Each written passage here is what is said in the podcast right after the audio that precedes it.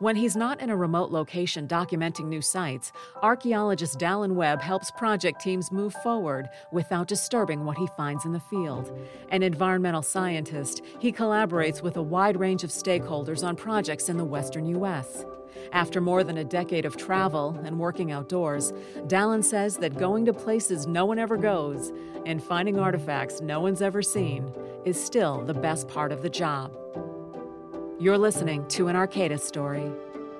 Growing up, I was really outdoorsy. I didn't want to spend my life behind a desk. I wanted to I wanted to travel. I wanted yeah, I wanted to see new places. I've always liked archaeology as, you know, a subject of study and you know, and just being able to do something like that while being outdoors. That that is what initially, you know, drew me to this career, frankly a typical day in the field is you get up at you know 6 a.m you go grab coffee and you head out to wherever you got to work and you spend the day photographing and taking notes and documenting different artifacts and features or, or you're out there walking looking for these sites the part of the year when i'm not in the field yeah it's a lot of technical writing.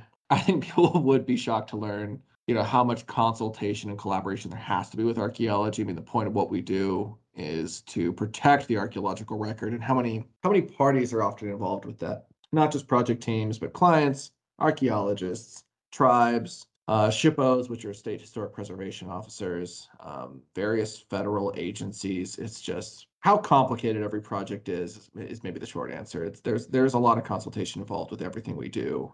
Uh, a few years ago, I was on a project where we were relocating caves, you know, in this in this series of mountains, and we knew that there were archaeological sites in there, but we were just revisiting the caves and got to go to a bunch of these and some of them hadn't been you know you go to archaeological sites and you know the really big sexy ones that are you know cave sites with cool deposits are usually looted or have been excavated previously. But some of these were untouched. You know they had rock art on the wall of the cave that looked like it was recently painted. Uh, we found totally intact you know arrow shafts and prehistoric netting on the floor and it's like the cave had been just left there you know by the by the previous inhabitants you know 500 to 1000 years ago and just left it the way it was. And we found you know museum quality specimens right there on the floor. And that was that was really really exciting.